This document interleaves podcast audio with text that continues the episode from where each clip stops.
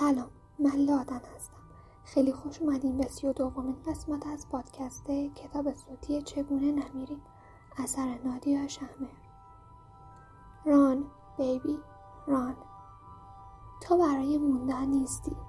برای اینکه توی آشپزخونت شیرینی خونگیت رو از توی فرد در بیاری و ساعت رو برای رسیدن مردت تنظیم کنی.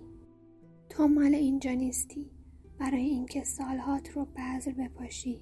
و زمینت رو شخم بزنی و با کلاه حسیری وایسی که سبز بشن تا از بیخ بچینیشون. تو مال هیچ کسی نیستی. برای اینکه خونه بسازی با یه بالکن بزرگ و پنجره های قدی که توش قد و نیم قدهات رو بزرگ کنی. تو مال رفتنی. مال آرزو کردن.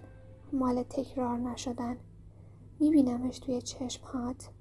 اون سایه رو که پشت کرده و کش میاد روی پیاده رو و خاطره های میخ شده تو مغز آدم ها رو با خودش نمی‌بره. نمون. هیچ جا نمون. بالهات رو قیچی نکن. اینجا اگه بهشت هم باشه برات کوچیکه. همه این هکتارهای سبز و این بلندی های مه گرفته تو گوشهات می‌خونن که باید بری.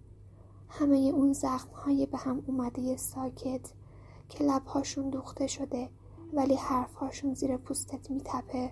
میگن برو. میشه وجود نرم و نازکت رو گرفت تو بغل. میشه دوستت داشت. میشه خواستت. ولی باید به یاد داشت که نمونی. میشه لحظه هایی داشتت فکر کرد که گرفتمش.